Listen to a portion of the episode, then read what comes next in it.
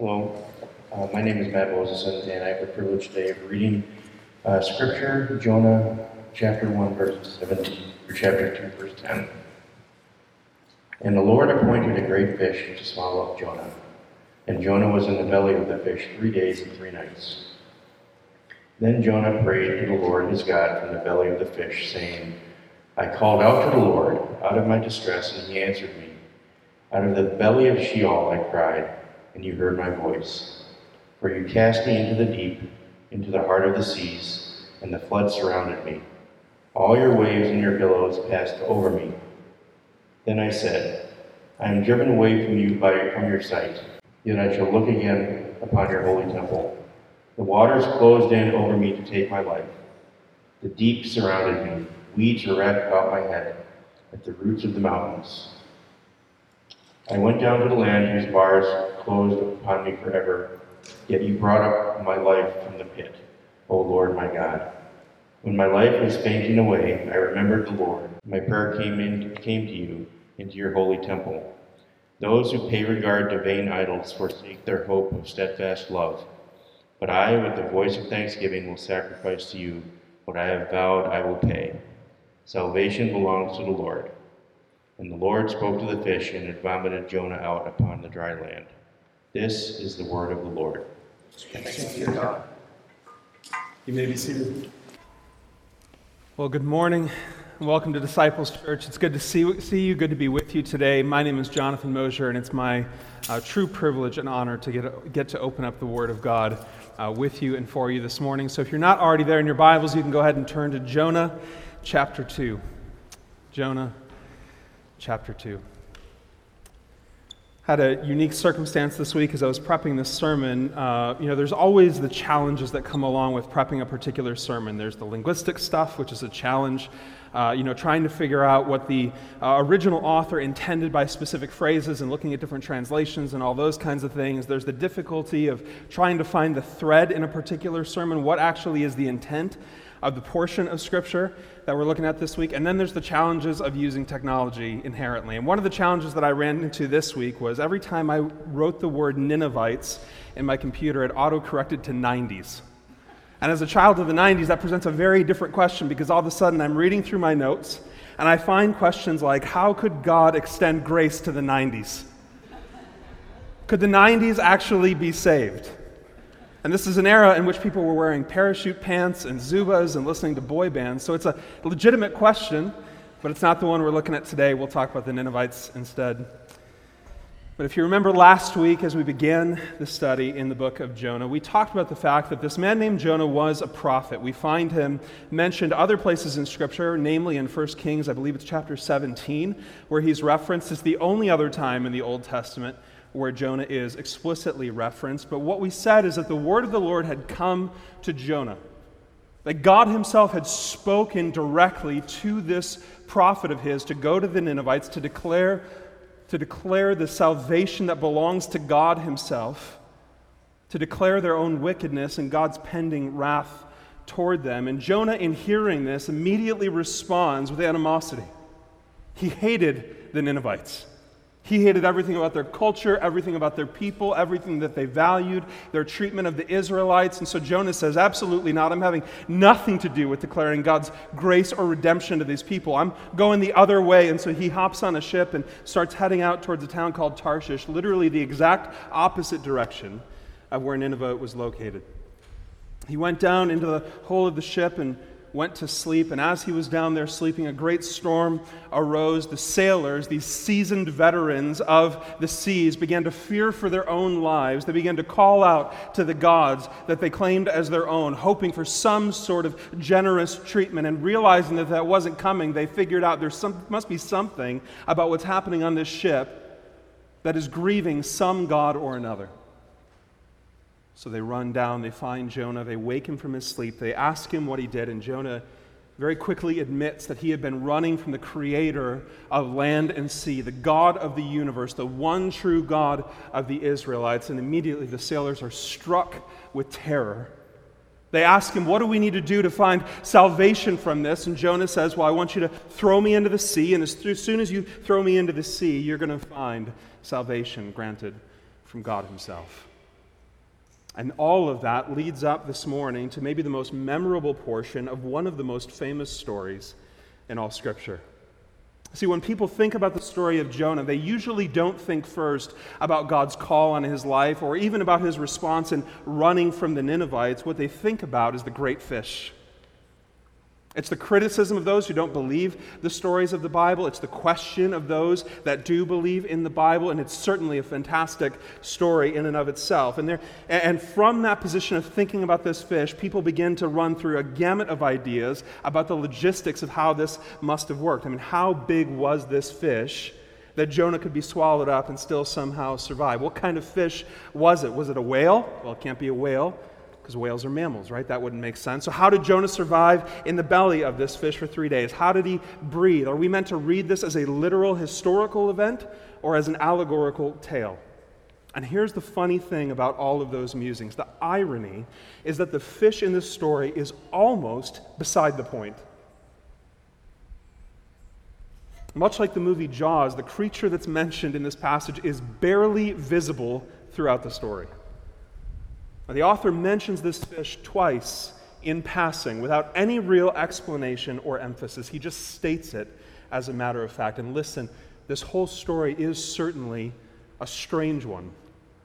The detail included about this fish is certainly an unusual one, but to the extent that you struggle with believing the reality of the logistics of this story, you actually have a much bigger problem with the rest of the Bible if this is the thing that kind of sticks for you.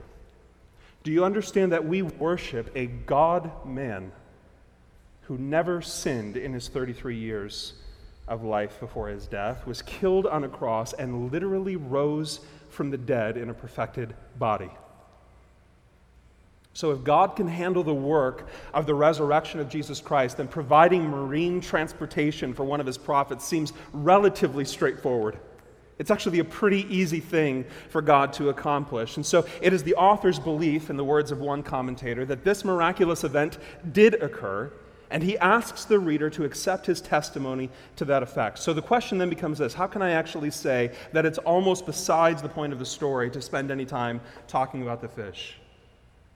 Because the main character of this story isn't the fish, and it's not even really Jonah. The main character of this story is God Himself. And in the story of Jonah, as much as any other story in the Old Testament, we see God moving implicitly and explicitly to accomplish His will. And far more significant than the movement of any fish in this story is the movement of God's grace. Grace is that idea of unmerited favor. It's a word that we use all the time in our Christian context. It's a word that we throw out very easily without ever really considering what it means. But what grace means with unmerited favor, it's the idea that God determines to set his love and affection on individuals, not based on anything they possess or anything that they've done, but solely by his own good and sovereign will. And what this story shows to us is that, in a human sense, God's grace is wild and unpredictable. It can't be caught or, can, or contained. It can't be managed or harnessed. God's grace goes where we don't expect. It pursues the people that we think are least deserving. It rescues those who deserve wrath. It chooses the most unlikely candidates. In this case, a self righteous, disobedient prophet and a violent pagan nation. And the wonder of God's grace is that it reaches to the outermost. That there is no one so good that they are not desperately in need of His grace, and there is no one so evil that they are beyond the reach of God's grace. See, grace changes wanderers into worshipers, it transforms deserters into disciples. It makes misfits into ministers. It converts foes of God into friends of God, and it turns rivals into sons. And grace does so without offering any apology or condition. It risks offending the religious and the atheist, the churchgoer and the intellectual, the self made men and blue bloods alike. So then, what is it that actually causes God's love to pursue whomever He wills? And do you understand that God actually answers that question for us? Though it's an answer that we don't always appreciate. We find one such example of his answer to that question what is it that causes God to love and pursue whoever he wills? We find the answer in Deuteronomy chapter 7. If you remember the context, God has just delivered the children of Israel from the slavery in Egypt, and Moses is now speaking to the people. And in Deuteronomy 7 7, he says this It was not because you were more in number than any other people that the Lord set his love on you and chose you, for you were the fewest of all peoples. In other words, Moses is saying to the nation of Israel, there is nothing special about you inherently. There's nothing great about you or impressive about you. There is nothing about you that deserved the love of God. You weren't a great nation or a great people. You weren't smarter or stronger or better than any other nation. In fact, you were insignificant. So then, why did he love them? Notice what he says. It was not because you were more in number than any other people that the Lord set his love on you. Verse 8, but it is because the Lord loves you and is keeping the oath that he swore to your fathers that the Lord has brought you out with a mighty hand and redeemed you from the house of slavery. In other words, in the, in the words of the great Puritan Thomas Goodwin, the Lord loved you because he loved you.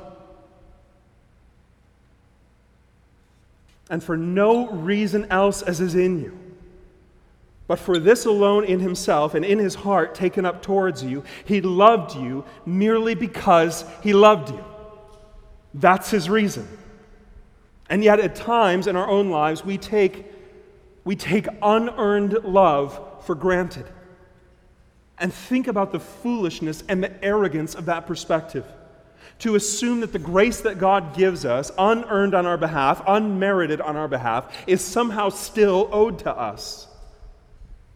We take it for granted, we run from its promises, and sometimes, even like Jonah, we resent when it's made available to those whom we despise. You see, the fish that swallowed up Jonah was an expression of God's grace. And I want you to see something in this text that is easy to miss. I want to answer actually a very obvious question, which is why did God even bother sending the fish? And there are all kinds of reckons and all kinds of reasons that people make for this. I mean, certainly he did it to preserve Jonah for his mission, but God could have just as easily called another prophet, prophet who wasn't disobedient and rebellious to declare this word to the Ninevites. He didn't need Jonah particularly. Certainly, God did it to show his power. It's an incredible, miraculous thing that God sends a fish to save Jonah's life and carry him back to shore. But, but what's actually more difficult? Causing a fish to swallow and preserve Jonah? Or granting eternal forgiveness and adoption to a city full of wicked people? See, what's truly incredible about the fish is that the Lord sent it as an answer to the prayers of wicked men. If you remember back to last week in chapter 1, verse 14, as the sailors begin to cry out to the Lord in this moment of actual worship, there's been a turning in their hearts towards God, and they say this O Lord, let us not perish for this man's life, and lay not on us innocent blood. For you, O Lord, have done as it pleased you. They're saying, We understand that we have to throw Jonah overboard. He just told us that, but please don't let his blood lie on our hands. Please grant us some sort of absolution. Please intervene in a way that we couldn't expect or ask for. Here are these men who just moments earlier hadn't worshiped the one true God. In fact, they'd been calling out to their own pagan gods, hoping for some sort of intervention. And yet, in this moment, God chooses to answer their prayers in a profound and miraculous way. And we likewise see the prayer of Jonah in these verses. So look at chapter 2, verse 2. Jonah says, I called out to the Lord out of my distress, and he answered me. Out of the belly of Sheol I cried, and you heard my voice. Now, notice what Jonah says. He says, You rescued me out of the belly of Sheol. Sheol is this Old Testament expression of hell. It's a symbol of separation from God. Now, what's the significance of that? We have to remember who it is that's saying these words. Jonah was, in fact, a prophet.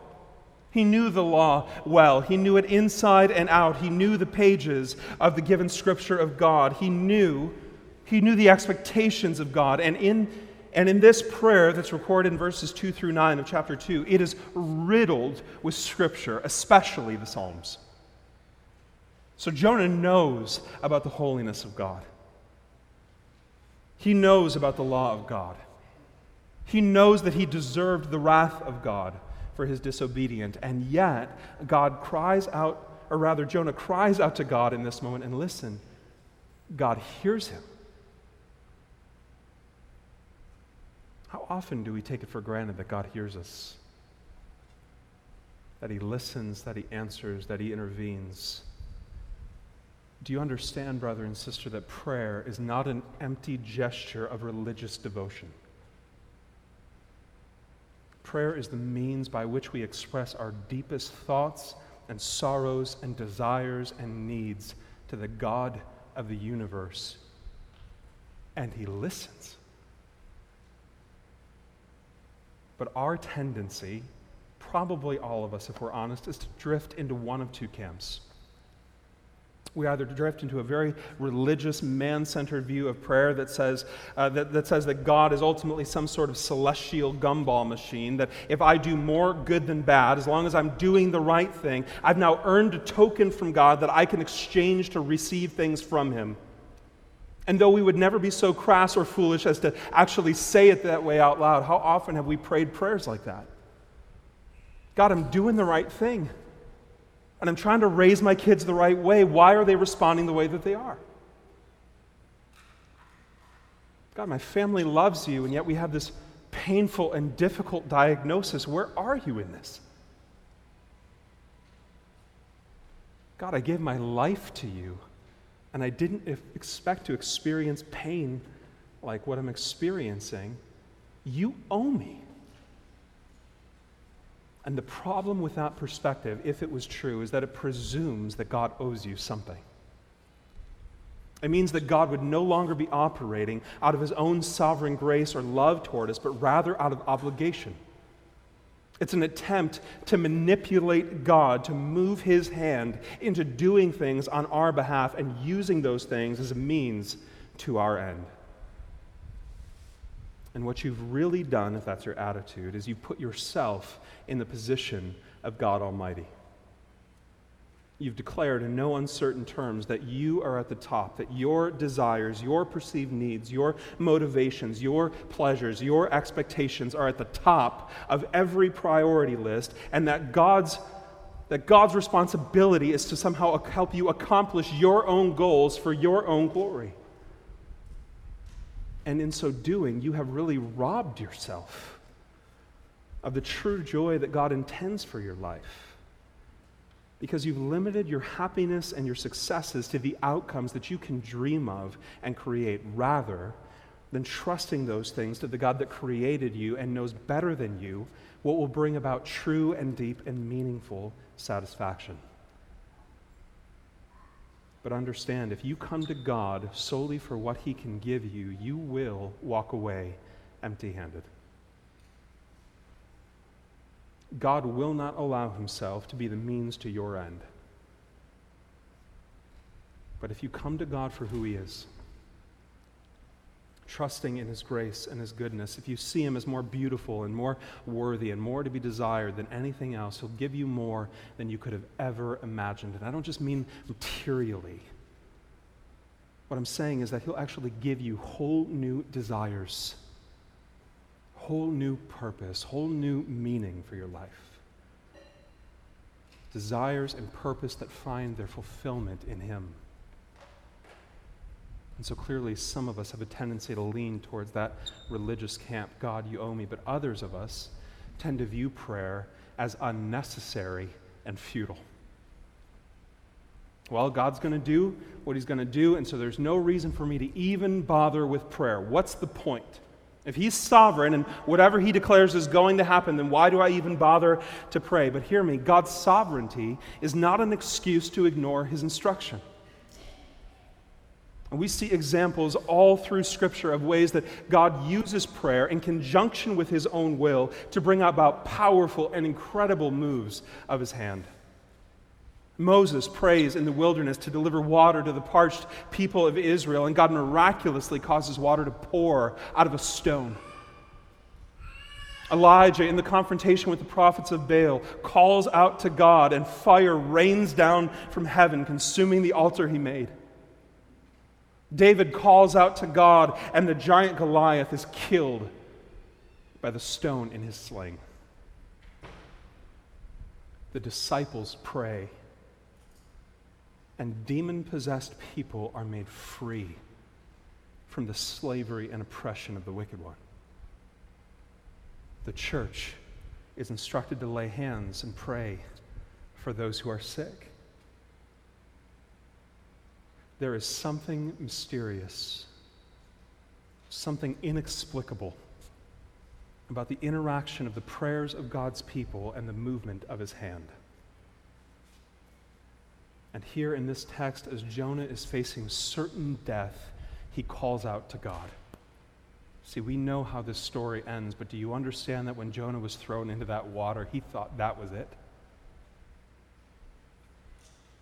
And see, in this this, in many ways, gives us the deepest insight into Jonah that we see in this entire book. Because after experiencing the grace of God and saving him, as he's in the belly of the fish, Jonah composes this beautiful prayer that we find in verses 2 through 9. It reads, if you were to just sit down and read it, divorced from the rest of the context, it actually reads like a psalm. And that's because it actually is a psalm.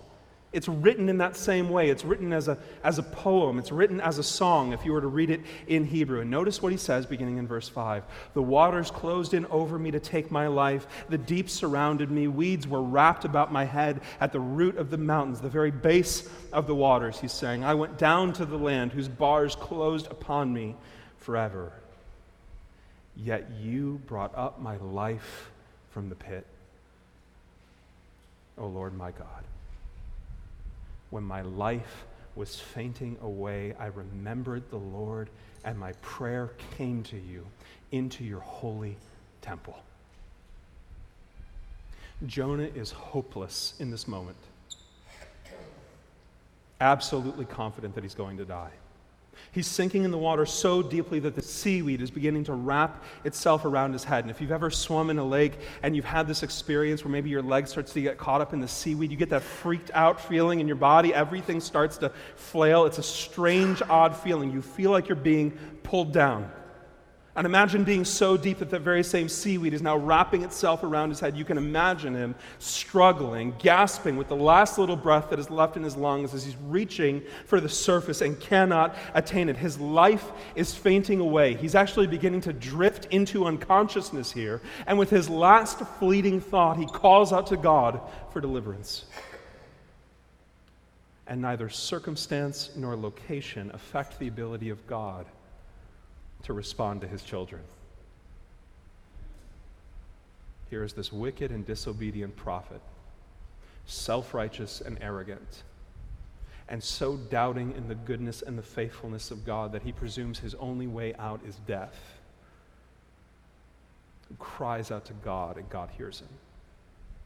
Here is Jonah, having run from God, now at the bottom of the body of water, on the brink of death, and through a giant fish. It means no one would have expected. God rescues him.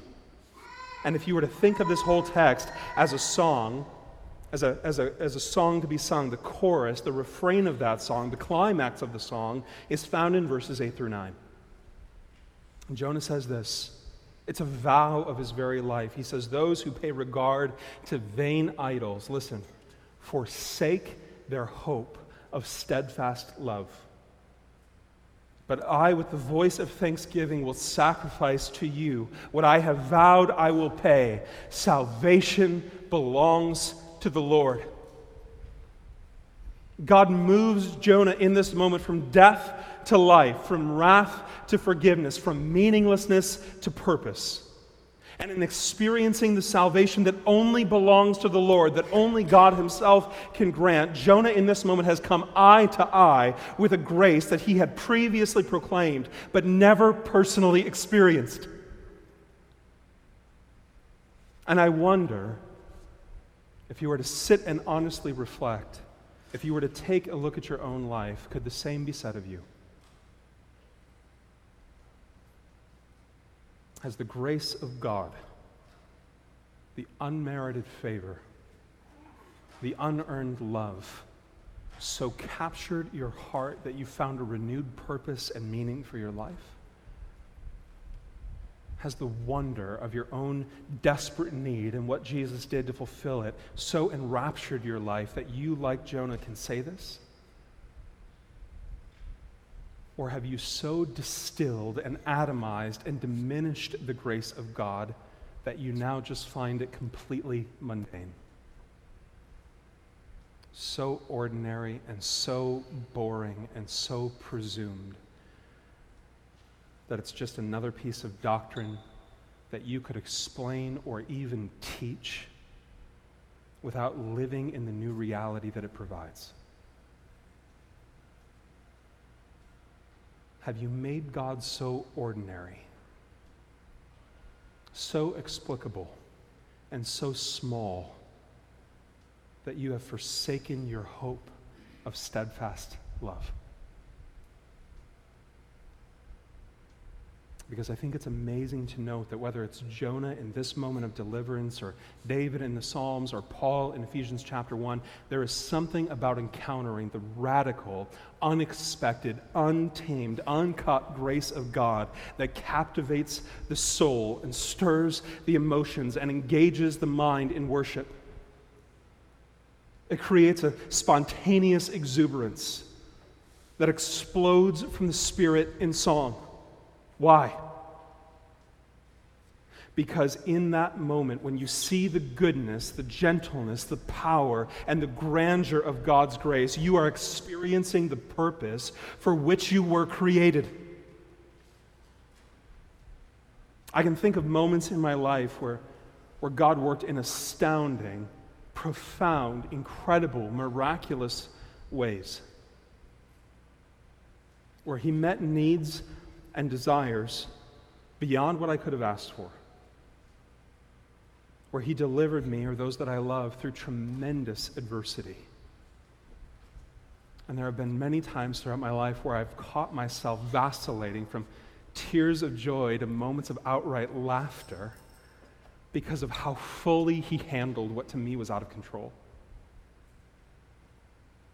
Do you understand, brother and sister, that while those moments are often outliers and exceptions in our human experience, they actually come the closest to showing us what it's like to be in the perfected presence of our Savior?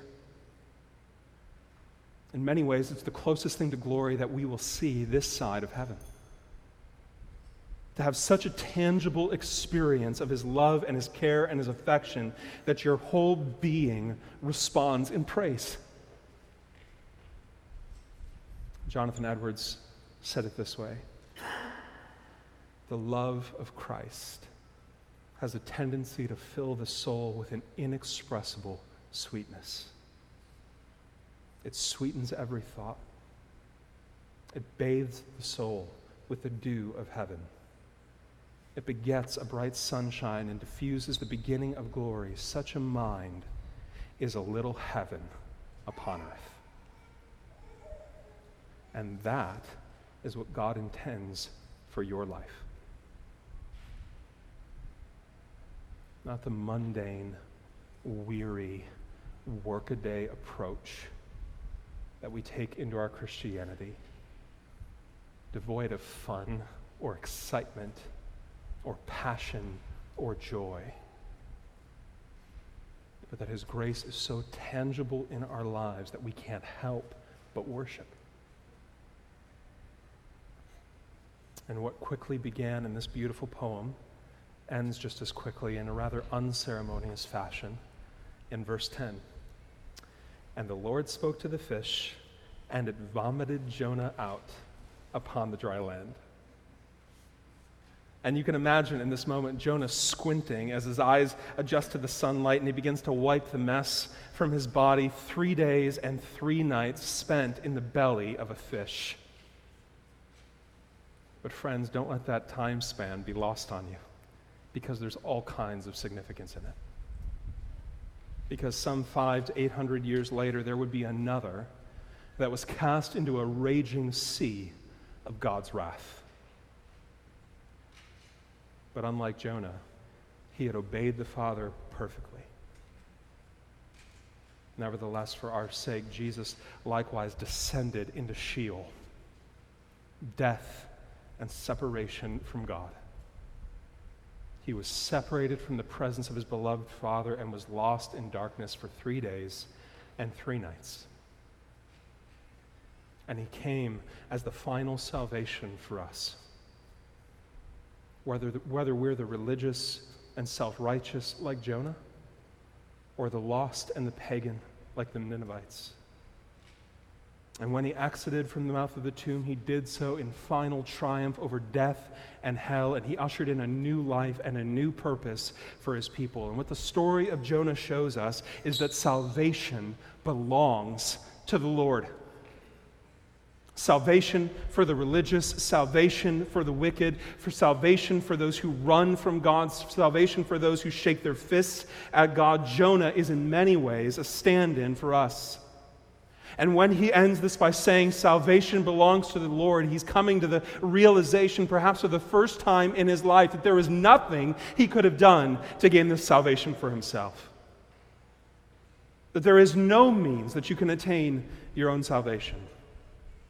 That your salvation is not a team effort between you and God, where he, he reaches down to you and you reach up to Him and join hands, and together you strain to pull yourself out of sin and destruction. No, rather, much like Jonah, you were sinking into the deep, seaweed wrapped around your head, entering into Sheol, totally helpless and unable to provide your own rescue. And into that scene, into the middle of your desperation, into the middle of your heartbreak and heartache, he reached down and snatched you up.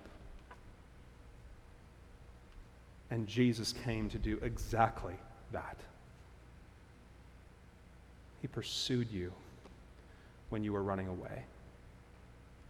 He took on himself the wrath of God for your sin. He experienced the death that you deserved so that you could receive a new life and have your feet planted on dry ground, ready to obediently respond to the call that he put on your life. And that is what we remember as we come to the Lord's table. That Jesus came the perfect Son of God, to do for us what we could never do for ourselves. That he was willing to give his own body to be beaten and torn apart by human hands.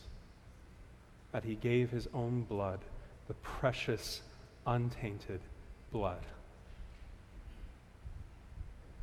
to cover the sins for you and me, to wash us white as snow to bring us into new life, to extend adoption into his family, to call us sons and daughters.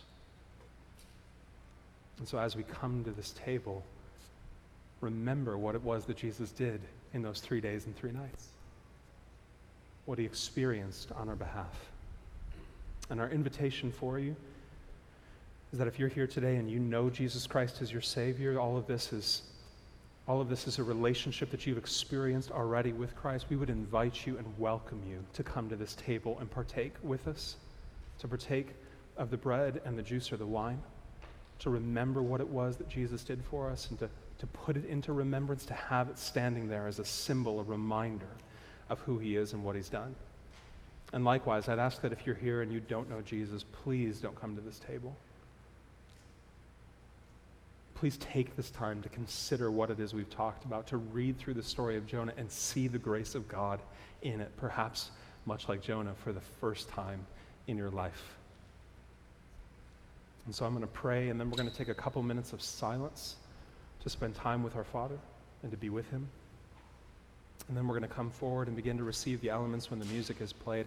I'm going to ask that you come up to the center aisle, and then I'm going to ask that you actually exit to my left, your right as you leave today and go back around to your seat. And then please wait on taking those elements. We'll take that together. Would you pray with me? God, would we, would we learn the lesson of the book of Jonah?